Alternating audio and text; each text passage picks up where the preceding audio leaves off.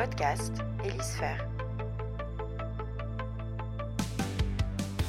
Bienvenue à toutes et à tous pour ce nouveau numéro du podcast Hélisphère, votre podcast dédié à l'actualité data marketing, gestion des risques clients-fournisseurs et conformité en B2B. Pour ce nouvel épisode, nous allons nous intéresser à une question cruciale pour les entreprises, comment gérer son risque client-fournisseur en temps de crise? En effet, dans un contexte économique incertain, il est essentiel pour les entreprises de savoir comment gérer leurs risques et se préparer aux éventuelles difficultés qui pourraient survenir.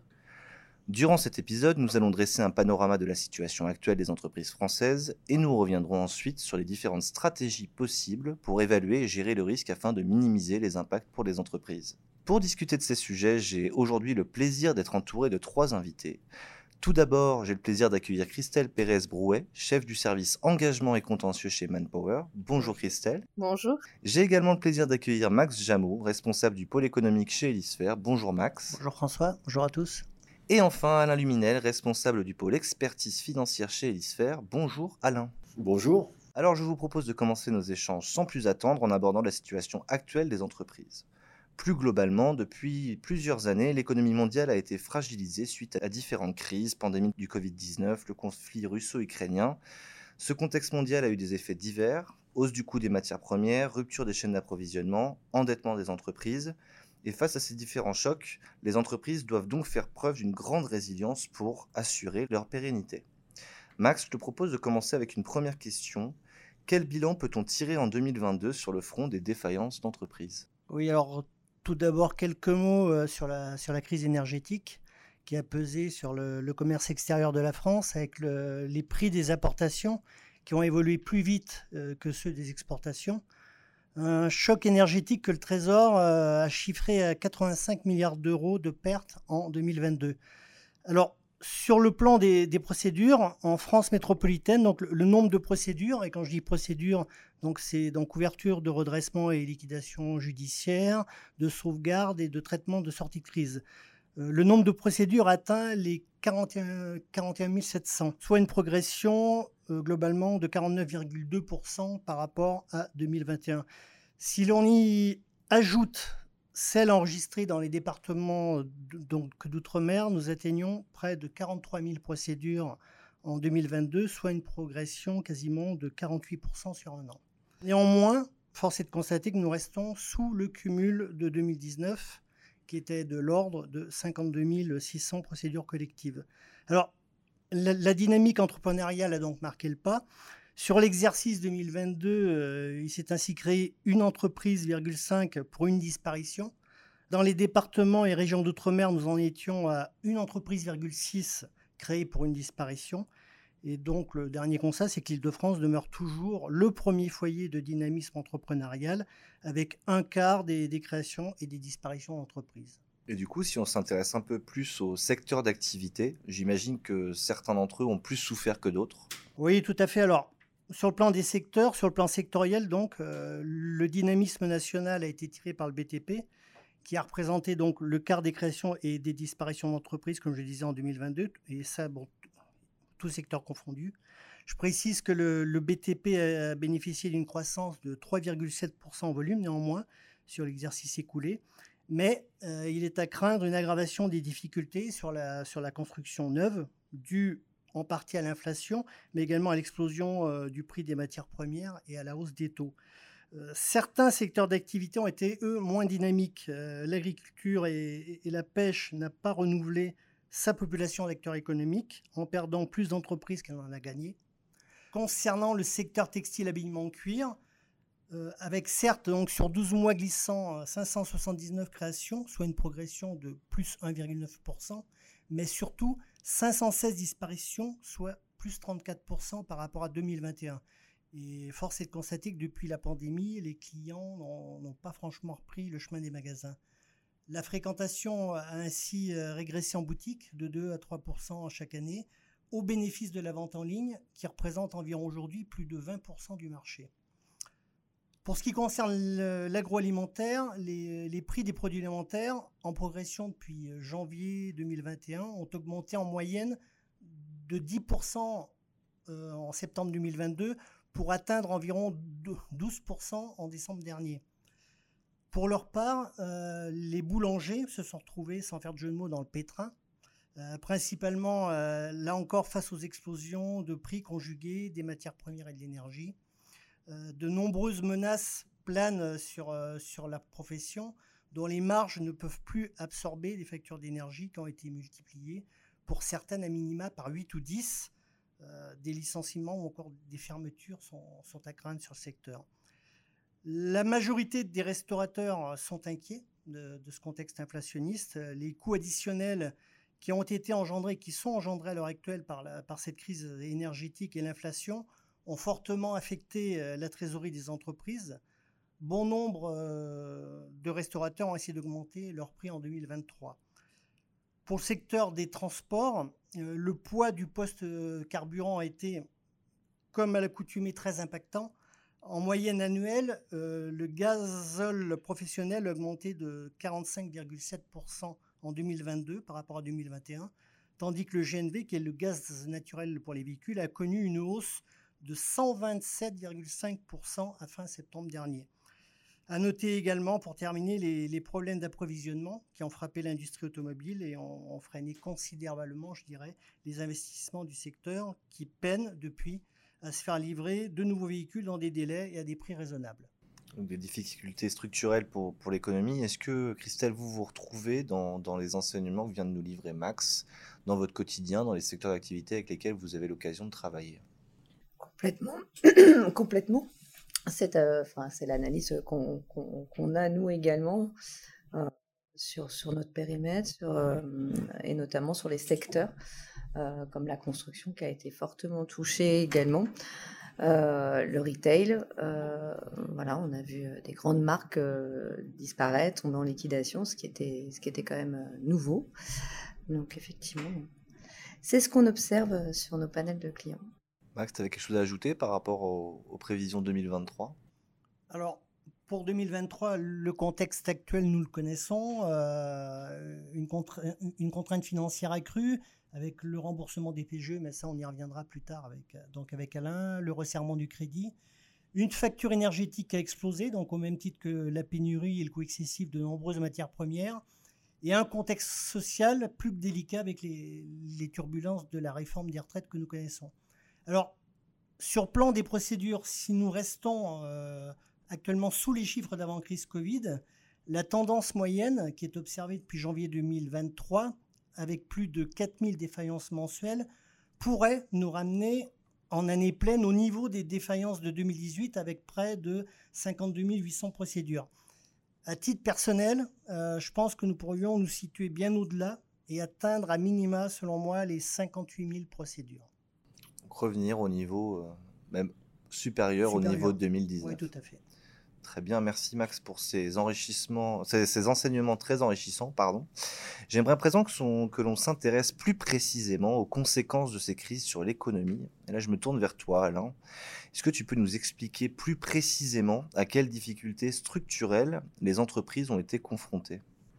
Alors, quand on, se remémore le contexte, euh, baisse brutale de l'activité en, 2020, forte reprise en 2021, une augmentation du PIB de 6,8%, euh, qui a continué sur 2022, nouvelle hausse du PIB de 2,6%, donc avec des, effets au niveau des, BFR des entreprises. Euh, parallèlement, une, augmentation exponentielle sur le prix des matières premières et de l'énergie, euh, l'Ukraine étant également un, pays de, transit énergétique. Euh, et dans un contexte où les aides gouvernementales ont représenté 206 milliards d'euros, ce n'est pas rien, ça représente 9% du, PIB français. On, craignait euh, au niveau des trésoreries d'exploitation des entreprises, je vais revenir sur le terme trésorerie d'exploitation, ne pas confondre avec la, trésorerie de, l'entreprise. La trésorerie d'exploitation, ça représente les flux d'exploitation des entreprises. C'est composé à la fois de la marge et, la fois de, des variations de, BFR. Alors, c'est une trésorerie qui est relativement importante euh, parce que de par son niveau, ça va permettre euh, d'investir et ça va permettre de rembourser la dette. Première chose qu'on a vue, c'est que les trésoreries d'exploitation des entreprises se sont maintenues. Alors pourquoi? Parce que les marges, même si elles ont été un peu rognées, 40% des entreprises ont pu passer des hausses de prix.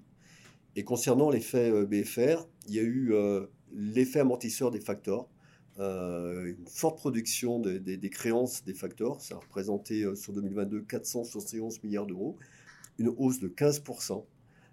et de l'autre côté, il y a eu un impact très favorable des, taux de crédit, donc un accès très favorable au, crédit bancaire avec des taux d'acceptation, notamment pour les, les, TPE, qui représentaient plus de 75%. Donc les trésoreries d'exploitation ont tenu. Donc ça, c'était plutôt très positif. La deuxième chose qu'il faut remarquer, euh, c'est qu'il y a une perte au niveau des entreprises de leur euh, indépendance financière, au profit notamment des, créances bancaires. Aujourd'hui, les, encours bancaires euh, sur les PME, ça représente à peu près 40% du, bilan. Et donc ça, c'est un peu la, crainte, c'est un peu l'épée de Damoclès qu'on a aujourd'hui au niveau des, entreprises c'est de surveiller euh, les ratings, euh, notamment les, ratings et les ratios d'endettement, comme, euh, comme le, le, gearing, capacité de remboursement des entreprises et puis le remboursement du service annuel de la dette. Très bien. Christelle, vous, en tant que responsable du service engagement et contentieux chez Manpower, quels sont les impacts que vous avez pu percevoir dans votre travail quotidien et comment vous vous êtes adapté à cette situation de crise? Alors déjà, au niveau de la, nous de l'organisation, puisqu'on était une on est une petite, euh, euh, on a une petite équipe, j'ai une petite équipe, deux analystes de, de juristes. Donc euh, déjà, il a fallu s'adapter au nouveau rythme. comme on, on, continue à être toujours aussi efficient et efficace à répondre à, notre réseau commercial, à avoir les éléments. Donc tout ça a fait que on a dû euh, s'adapter sur les modes de communication, nos méthodologies. Au niveau des aussi, on, fait toujours le même métier, on a toujours les mêmes critères, mais on a dû chercher d'autres d'autres indicateurs euh, avec l'appui euh, évidemment d'Elisphère pour justement être encore plus rapide sur l'information, puisque là aujourd'hui c'est de l'agilité qu'on nous demande. C'est on a nos bases, enfin, en tant qu'analyste on, reste sur nos bases, mais il faut chercher de l'information rapidement pour s'adapter. Donc c'est ce qui, euh, pour nous, a, été, euh, alors le fait d'avoir une petite équipe, l'agilité, c'est notre force. Euh, mais voilà, et, trouver les bons indicateurs au, bon niveau. Et c'est pour ça que aussi on a, on a mis en place un scoring sur mesure qui était adapté à notre profession, à notre façon de gérer le risque. Donc on parlait de ce climat de crise, on parlait des difficultés structurelles auxquelles font face les entreprises et qui, risquent de s'amplifier avec le remboursement des PGE, des dettes fiscales et sociales. Est-ce que vous pensez, euh, Christelle, Max, Alain, que l'année 2023 va marquer le début d'une crise de la dette pour les entreprises? Alors, sur l'endettement financier des entreprises euh, a, fortement augmenté depuis deux ans. Ça représente une somme considérable. Hein. L'endettement financier, ça représente 1937 euh, milliards pour être précis. Ça représente 80% du, PIB français. On est sur des niveaux beaucoup plus hauts euh, que la moyenne européenne, qui est de l'ordre de 63%, et beaucoup plus haut, bien sûr, que la, la, moyenne américaine, qui est de l'ordre de 50%. Donc oui, les entreprises françaises sont très endettées. En revanche, quand on regarde la nature de, et à quoi sert finalement cet endettement, cet endettement va permettre aussi d'investir, va permettre aussi de changer les modèles économiques de certaines entreprises et notamment les pousser sur la digitalisation. Donc il n'y a pas aussi que des effets négatifs. Ce que je veux dire, c'est que cet endettement a permis surtout de restaurer la liquidité des entreprises. Aujourd'hui, il y a trois ratios vraiment de, liquidité des, entreprises. Il y en a deux qui sont des ratios, euh, je dirais, qui sont prônés par l'orthodoxie financière, qui sont le ratio de liquidité générale et le second, c'est le ratio de liquidité réduite. Alors, ce, sont des ratios de liquidité qui sont importants parce que ça permet d'éluder une question. Est-ce que l'entreprise est en situation de cessation de paiement? Est-ce qu'avec mon actif disponible à très court terme, je peux faire face à mon passif exigible à très court terme? Donc, ce ratio de liquidité générale, c'est toujours intéressant de le mettre en parallèle avec le ratio de liquidité réduite et le troisième ratio qu'a créé Elisphère, qui est spécifique à Elisphère, qui est le ratio de liquidité réduite d'exploitation et qui ne comprend que l'exploitation. Alors pourquoi c'est important finalement de, les mettre en parallèle et de pouvoir les, analyser? Parce que le ratio de liquidité générale par rapport au ratio de liquidité réduite va vous dire la liquidité de l'entreprise est bonne, mais attention, elle englobe les stocks. Dans certaines activités, les stocks, ça ne veut pas dire grand-chose. Euh, je prends l'exemple de Toutargel, qui a un ratio de liquidité générale très important et qui a fait l'objet d'un dépôt de bilan. Le ratio de liquidité réduit d'exploitation par rapport au ratio de liquidité réduite, il est encore plus fin, il ne prend compte que l'exploitation et va effacer tous les impacts du groupe. Donc pour répondre à, ta question, je dirais que quand on regarde le haut niveau des ratios de liquidité aujourd'hui, oui, le risque en fait euh, d'endettement, euh, le mur d'endettement est, écarté sur 2023.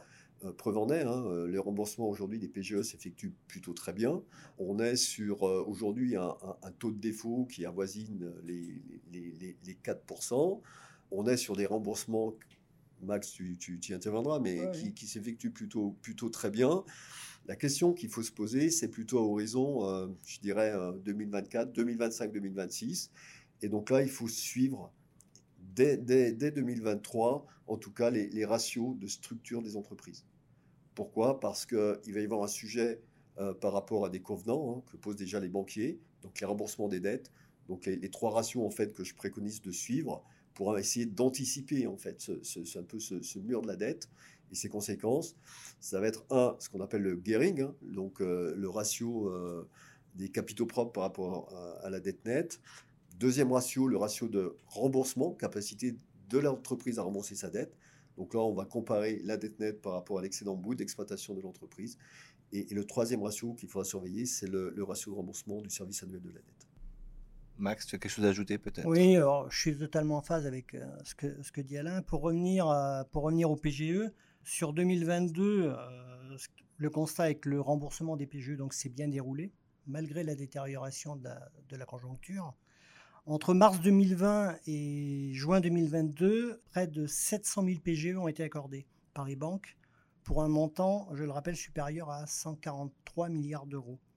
Euh, ces prêts euh, ont permis à, de nombreuses entreprises de, tenir le coup pendant la pandémie et de renflouer leur, trésorerie à des conditions avantageuses, euh, leur taux d'intérêt ne, dépassant pas 2,5% euh, garantie de l'État comprise.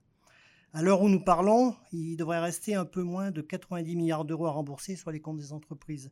Alors, un petit mot également euh, sur le PGE Résilience, qui est prolongé jusqu'au 31-12-2023. ce dispositif, je le rappelle, permet de soutenir les entreprises qui ont un besoin significatif de trésorerie en raison du conflit russo-ukrainien qui a débuté, je le rappelle, le 24 février 2022. Alors ce dispositif, euh, il peut intervenir dans de nombreux cas, dont par exemple la hausse du prix de certaines, de matières premières, que ce soit céréales, les céréales, les métaux, euh, les, énergies. Il peut intervenir également lors de la rupture de chaîne d'approvisionnement, euh, lors de la suspension de paiement en provenance de la Russie ou de l'Ukraine, également en cas de perte de débouchés commerciaux, en, donc en raison de, sanctions commerciales. Voilà. Mais il n'y a pas forcément, à l'heure actuelle, donc, de grosses inquiétudes par rapport au remboursement des PGE. Christelle, vous voulez ajouter quelque chose par rapport justement à l'endettement des entreprises, euh, notamment dû au, PGE post-crise Covid? Bah, Justement, c'était un des.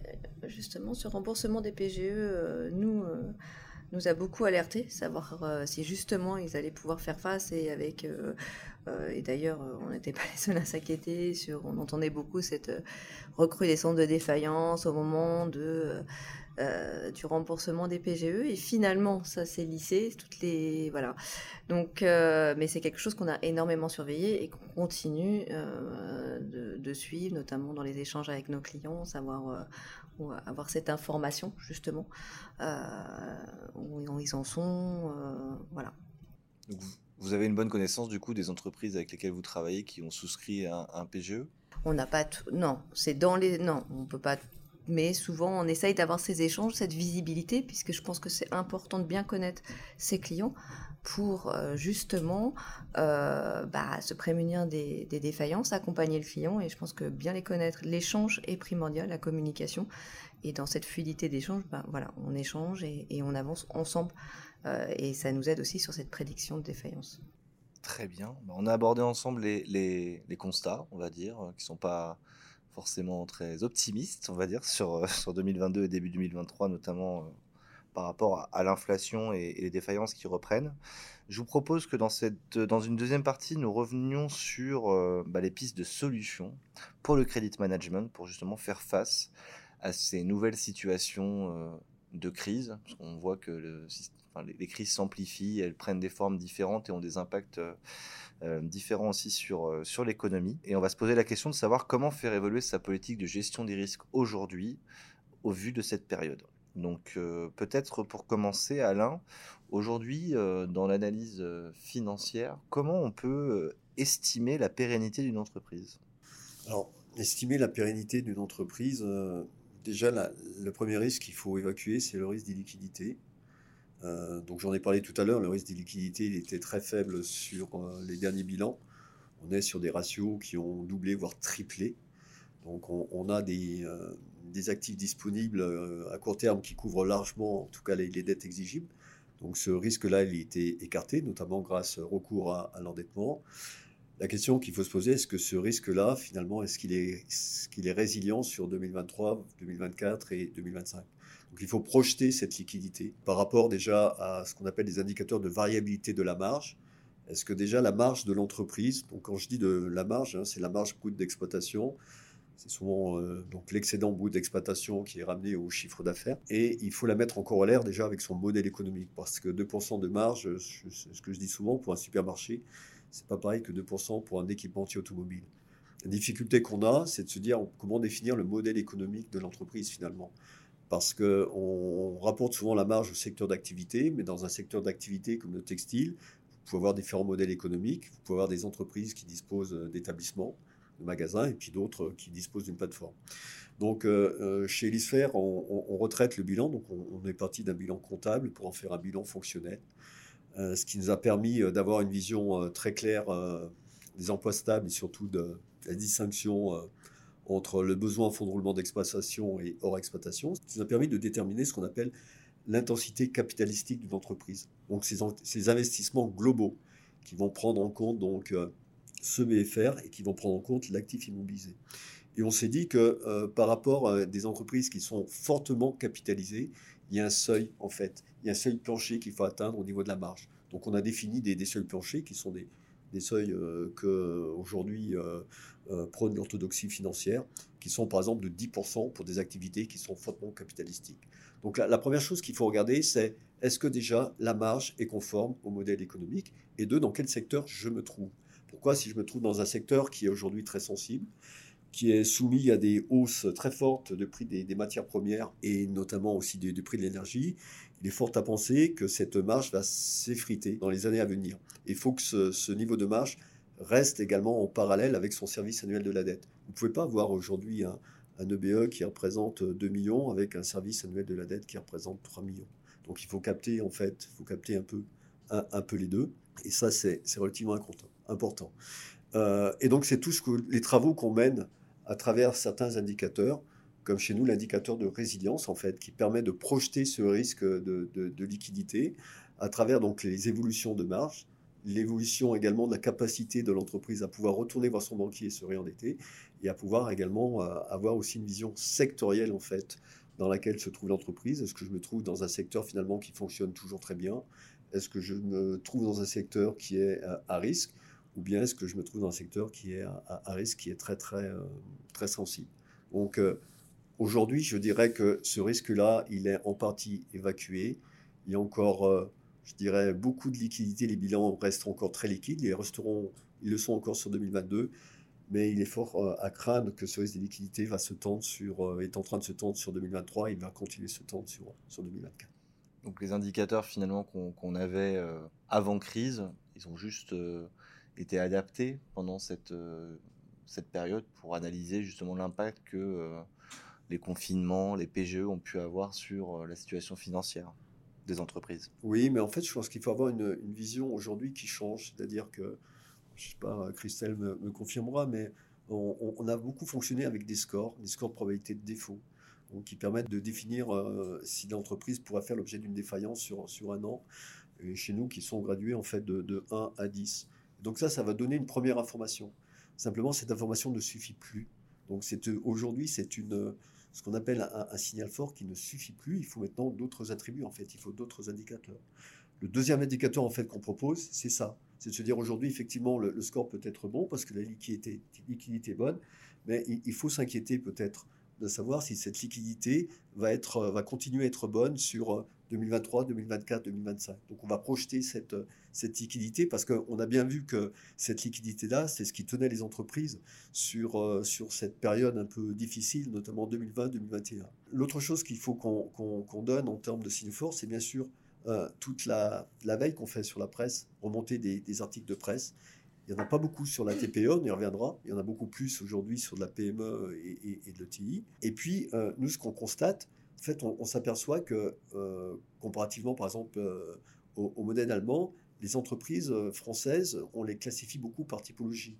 Donc on dit, voilà, il y a, y a, de la TPE, il y a de la PME, il y a des entreprises de taille intermédiaire, il y a des grandes entreprises. Et en fait, dans ce monde-là, dans ce monde français, les entreprises ne se parlent pas entre elles. C'est-à-dire que vous avez grosso modo des grosses entreprises qui ont beaucoup de trésorerie. Et quand on regarde finalement les, délais de paiement des grandes entreprises, c'est les, délais de paiement les plus défavorables. De l'autre côté, il y a une certaine crainte euh, au niveau de la TPE qui nous dit euh, non, moi je ne diffuse pas les bilans, en tout cas je les diffuse, mais sous forme d'une certaine confidentialité. Donc confidentialité totale pour des, entreprises qui font moins de 700 000 euros de chiffre d'affaires. Pourquoi les TPE font ça? Parce que derrière, il y a une crainte en fait de se dire si mes comptes sont trop bons, bah, je n'ai pas envie finalement euh, que mes concurrents et puis que, que en fait mon écosystème connaisse mes comptes. Donc en fait, on est dans un monde qui ne se parle pas et on est dans, un monde en fait qui est très prudentiel. Donc ça ne sert pas beaucoup hein, pour, prendre les, bonnes décisions.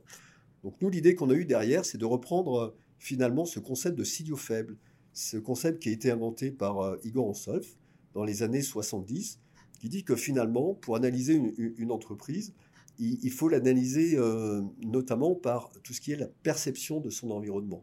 Et ça, c'est très intéressant parce que souvent, les, petites entreprises passent sous le radar en fait décisions fortes, et que plusieurs signaux faibles peuvent envoyer un signal fort. Donc en fait, ce qu'on est en train de, développer, les travaux sont, sont, en cours, c'est ce qu'on appelle un indice de stabilité économique et juridique pour une entreprise, parce qu'on s'aperçoit que on arrive à capter de nombreux événements légaux, et qu'à travers ces événements légaux, ça peut nous donner des, signaux faibles qui, euh, par exemple, je prends euh, l'exemple de, de transfert de sièges sociaux, nombreux en l'espace de plusieurs années, qui peuvent donner une, information si elle est regroupée avec d'autres informations, par exemple la non-communication des, comptes de l'entreprise. C'est intéressant ce que tu dis Alain, parce que tu, parles de la problématique des délais de paiement. On s'est bien rendu compte que sur les dernières années, elle est devenue euh, limite plus importante que le risque de défaut, parce que les, entreprises étaient plus concernées par le fait d'être payées dans les temps, voire payées tout court. Est-ce que c'est une problématique que vous, euh, Christelle, vous avez pu euh, vivre lors de ces dernières années? Et est-ce que vous avez senti le changement de paradigme sur finalement une politique de crédit management plus tournée vers le défaut de paiement plutôt que le défaut tout court. Ah, je rejoins ce que disait Alain, c'est qu'on a toujours euh, ce score de défaillance, mais s'il ne suffit plus, et effectivement, il faut l'associer au délai de paiement, et euh, c'est incontournable pour suivre, parce qu'effectivement, sur certaines petites entreprises, on passe sous les radars, et euh, ça, le cycle de défaillance, enfin, les délais de paiement, ce retard de paiement est un des signaux importants euh, de ce risque de défaillance et d'anticiper. Et c'est ce qui, voilà, donc c'est vraiment des indicateurs que nous aussi on suit de très près, qu'on a intégrés. On n'est plus que sur les bilans qui malheureusement parfois nous ne les avons pas parce que sous couvert de, de, confidentialité. Donc effectivement on perd toute cette notion de chiffre. Donc il faut aller chercher d'autres indicateurs. Pour ça qu'on est très friand des, nouvelles propositions qu'on peut avoir les nouveaux indicateurs pour les challenger pour voir comment on peut les, les intégrer à, nos, à notre suivi de signaux aussi qu'on a mis en place des signaux faibles aussi qu'on a mis en place chez nous aussi. Justement on parle d'indicateurs. Nous on a mis en place post-Covid, euh, l'indice de résilience qui a évolué du coup avec les différentes crises successives et notamment le conflit russo-ukrainien. C'est une approche qui aborde à la fois la partie sectorielle et la partie financière. Max, est-ce que au niveau de l'analyse sectorielle, tu peux nous définir un petit peu comment ça fonctionne? Alors, sur le plan sectoriel, déjà, on s'est basé euh, sur la nomenclature INSEE qui comporte, euh, je le rappelle, 732 codes APE on en suit euh, à l'heure actuelle 693. Ont été écartés euh, tous les codes APE euh, qui entraient, qui entraient au holding, qui entraient à des établissements financiers, à des organisations spécifiques qui n'ont pas lieu d'être. ça serait pas, en gros, très cohérent de les analyser sur, le volet sectoriel. Donc effectivement, quand on a créé, est parti à trois au tout départ avec Alain et puis Martine Beignet. donc on a commencé à partir d'une feuille blanche. Et donc, sur ces, au départ, 695, parce qu'il y avait 695 codes d'activité au départ qui, qui, étaient surveillés, on a commencé à, les répartir donc en S1, S2, S3. Donc S1, c'était un impact qui était quasi neutre à l'époque euh, par rapport à la pandémie. Le S2, c'était un impact modéré et le S3, un impact fort. Et donc, au bout de deux mois, deux mois ou trois mois, trois mois, on avait cartographié, je dirais, euh, ou intégré euh, les 695 codes d'activité en S1, S2, S3. Ensuite, alors c'est vrai que on était, je dirais, à titre personnel, tous les trois assez satisfaits euh, du résultat. Après, euh, on a des points assez réguliers avec les, banques et autres autorités, entre guillemets, et c'est le regard, ces regards extérieurs qui nous ont permis de constater que l'indice de résilience que nous avions posé était, donc cohérent. Et par là même, euh, cet indice de résilience, il a embarqué automatiquement le conflit euh, russo-ukrainien qui s'en est suivi. Et c'est vrai que voilà, on a eu décalage entre guillemets euh, des déplacements euh, de position entre S1 et S2, mais il n'y a jamais eu de grands grands volets. C'était notre grosse inquiétude quand on est parti d'une feuille blanche. On s'est dit, mais potentiellement, on s'est peut-être trompé sur un, gros volet. et en fait, non, on a eu des calages à la marge.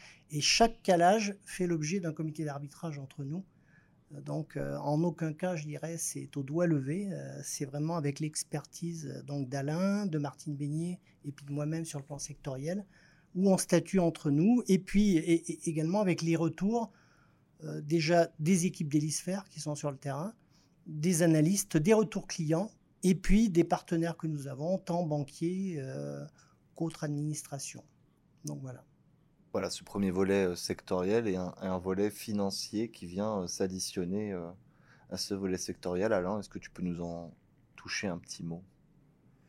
Oui, alors le, volet financier prend en compte un, ratio qu'on a créé qui s'appelle la liquidité réduite d'exploitation. Donc il va définir est-ce que l'entreprise est liquide. on va prendre en compte les créances clients, la disponibilité ces valeurs mobilières de placement. On va mettre en, face ces dettes fournisseurs, ces dettes fiscales et sociales. Et donc, on, détermine un seuil qui est assez prudentiel, hein, qui, représente 0,50, donc un seuil qui est euh, très prudentiel, qui va vous permettre déjà de définir aujourd'hui quel est le niveau de liquidité de, cette entreprise. Est-ce qu'il est plutôt favorable ou plutôt euh, défavorable?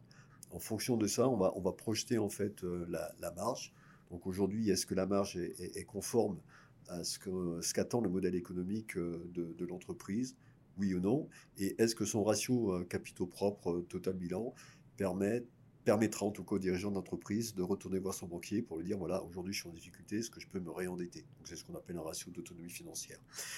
Et, donc on va euh, juxtaposer cet indicateur financier, un indicateur sectoriel dans une matrice, hein, qui est une matrice de transcodification, pour pouvoir donner un, clignotant en, trois, trois positions, un vert pour dire que finalement ce risque de liquidité il est bon, il va rester bon.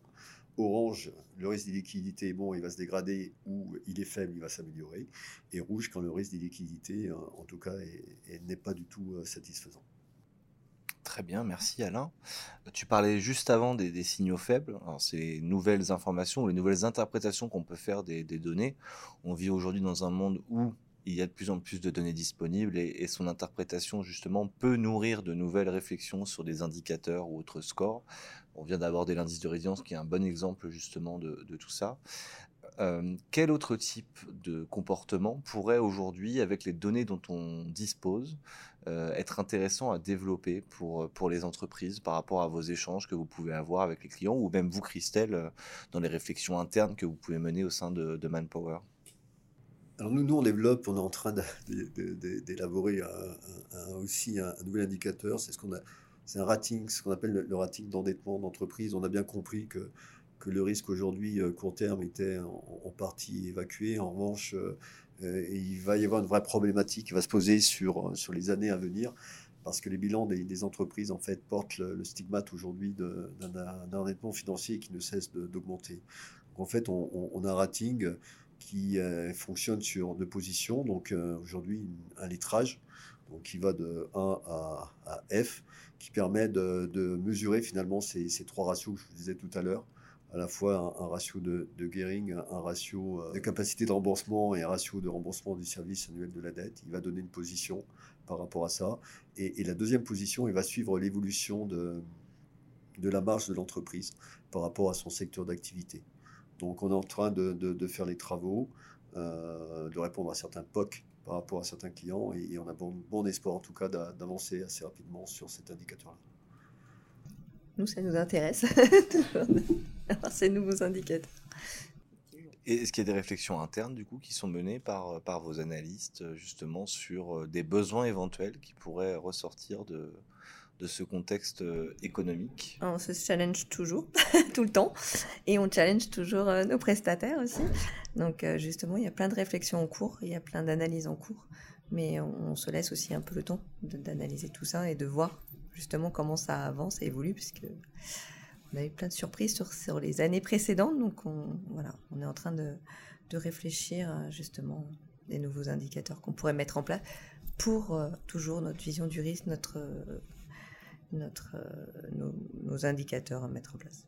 Et du coup, est-ce que vous diriez que cette, euh, euh, situation globale, elle a permis justement au service gestion des risques au sein des entreprises d'être plus 360 dans l'organisation globale? Parce que j'imagine que le service risque que vous représentez au sein de, Manpower, ça concerne toute l'entreprise. Est-ce qu'il y a des difficultés justement à embarquer les autres collaborateurs qui n'ont pas forcément la même, le même intérêt ou la même connaissance. Ça a été tout le challenge euh, justement bah, avec les, les, crises successives. C'est euh, notre métier est devenu euh, transversal en fait. On a beaucoup plus de transversalité que nous n'en avions. Euh, moi, en plus, avec l'équipe, on est surtout le process odeur to cash, puisqu'on a début, milieu et fin. donc, effectivement, et on a beaucoup plus agi, et je pense que c'est la clé aussi, d'être beaucoup plus en collaboration avec les services transverses, avec notre réseau commercial, puisque c'est un des appuis importants. On a besoin de cette information terrain. avec nos analystes et donc tout ça effectivement nous a fait, enfin notre métier a évolué a changé euh, puisqu'on a plein d'informations et justement, euh, bah, on a beaucoup d'outils, comme je disais, on a euh, beaucoup de, une masse de données. Et maintenant, enfin nous, notre challenge à nous, c'est de savoir bah, justement lesquels on garde, quels sont ceux qui nous sont enfin précieux, importants, et c'est de se faire de ce tri et le bon choix et challenger justement les, euh, les indicateurs qu'on peut ressortir et avec l'environnement qui évolue et les adapter très rapidement en fait puisque euh, et être euh, on est très très enfin je on parlait de la veille presse et c'est ce qu'on a énormément renforcé sur les équipes justement. Presse mais aussi information terrain. Je pense que ça c'est important d'être avec nos équipes commerciales. dans le monde des TPE quand on nous on a recensé dans notre base à peu près 900 000 TPE actives. Quand on regarde euh, l'exercice 2022, il y a 20% en fait de ces entreprises qui ont changé de, siège social. Et certaines même plusieurs fois. Donc il y a beaucoup de, modifications, euh, il y a beaucoup d'instabilité.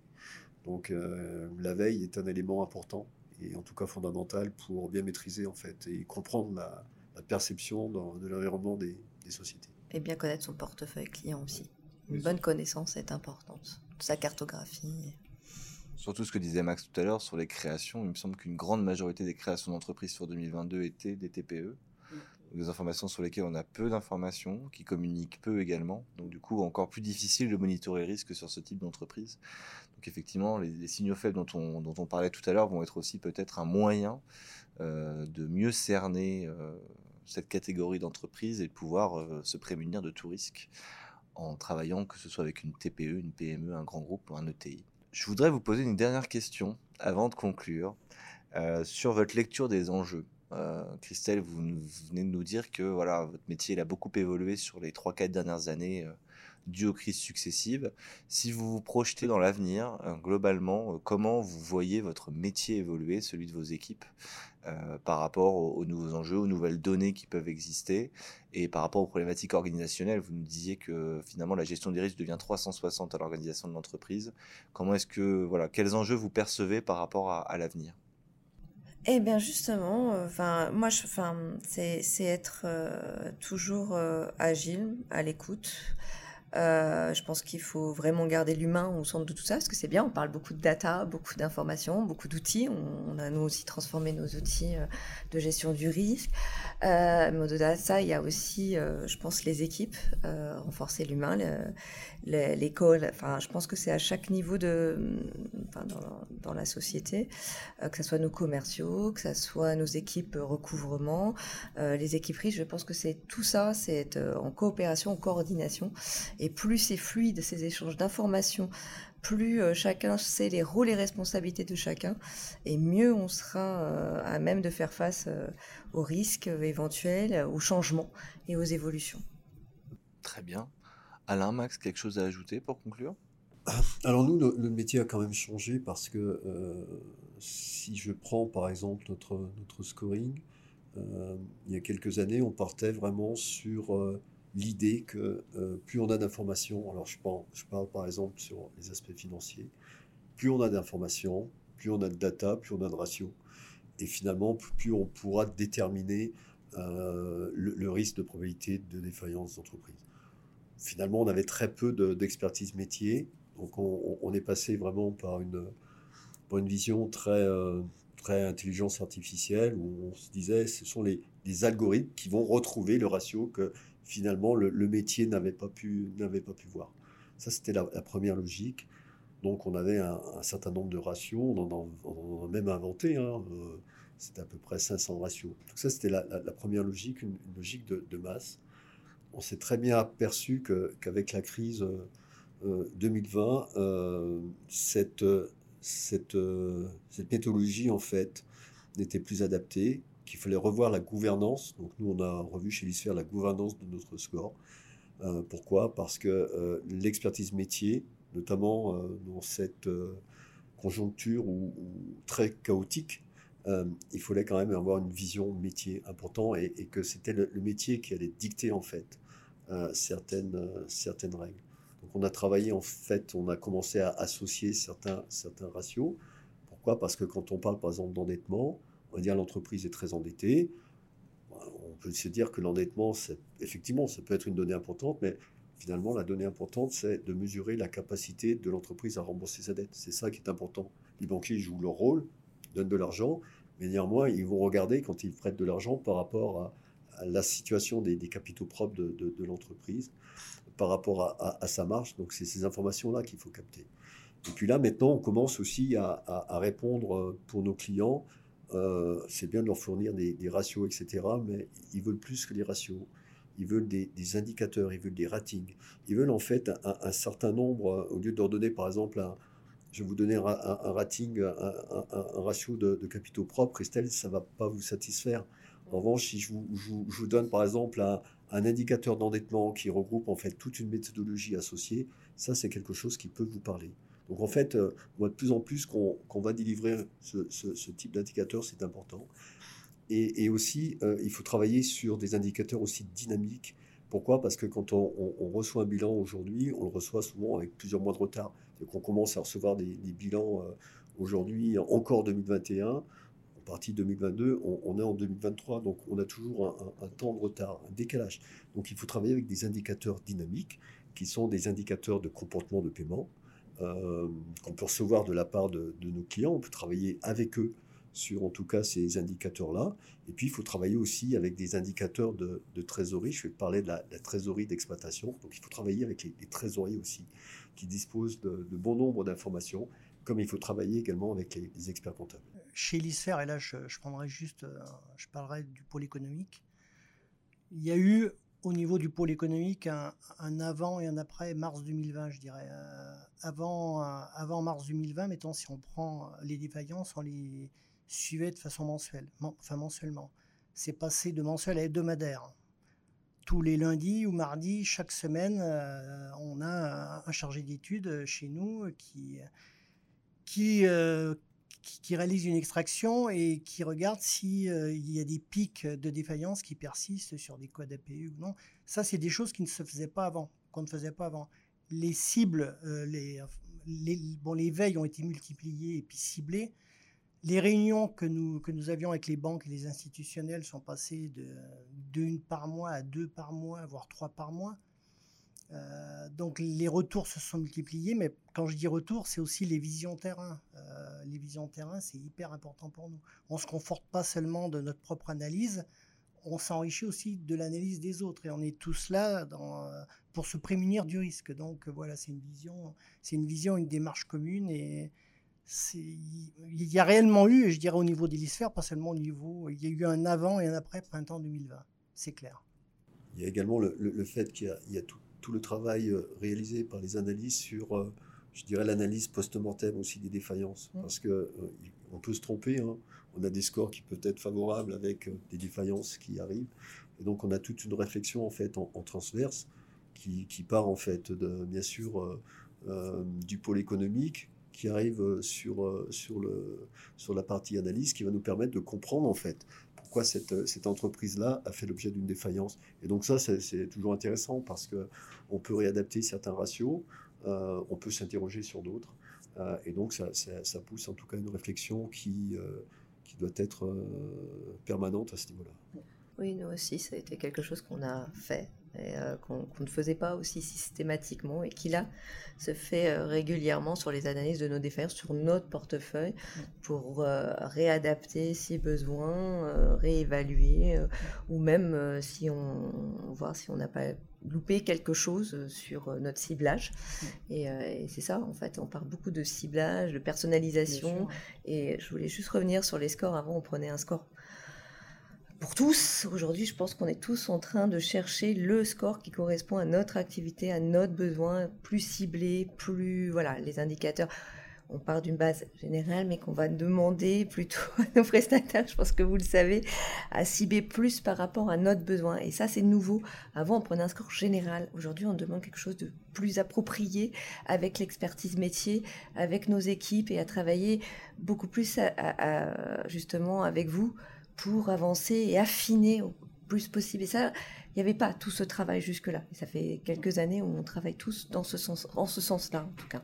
Mais c'est vrai qu'on a poussé la réflexion beaucoup plus loin parce que je dirais qu'avant, et là je parle pour le, pôle économique, c'est vrai qu'on s'arrêtait à des constats, on analysait des constats. Mais maintenant, on cherche vraiment. Alors, quand on parle de, défaillance, mettons sur un code APE, le code APE, il est euh, repositionné dans sa filière et, et, puis dans son ensemble. Et euh, Maintenant, on, ne s'arrête pas à des constats, on cherche à comprendre, on cherche à savoir pourquoi, à, expliquer. Alors, je ne dis pas que ça ne se faisait pas avant, mais maintenant, c'est beaucoup plus poussé. Euh, et c'est ce que d'ailleurs, ce dont on débat des fois en comité d'arbitrage pour des changements de position, euh, c'est réellement un débat et, c'est réellement un débat et on cherche à comprendre euh, le pourquoi. Si on n'arrive pas à l'expliquer, ben on s'abstient ou on le laisse, mais voilà. Et c'est vrai qu'on a poussé, la pandémie et le conflit russo-ukrainien nous ont poussé à aller beaucoup plus loin euh, dans notre analyse. Quoi. Et, puis vraiment à comprendre le pourquoi. Et ça, c'est un gros changement. Je vous propose de conclure là-dessus. Euh, merci Christelle. Merci Max, merci Alain pour ces, pour ces échanges qui, je l'espère, ont intéressé nos, auditeurs. Euh, de notre côté, nous vous remercions d'être toujours plus nombreux à nous écouter et nous vous donnons rendez-vous très prochainement pour un nouveau numéro du podcast Hélisphère. On vous dit à très bientôt.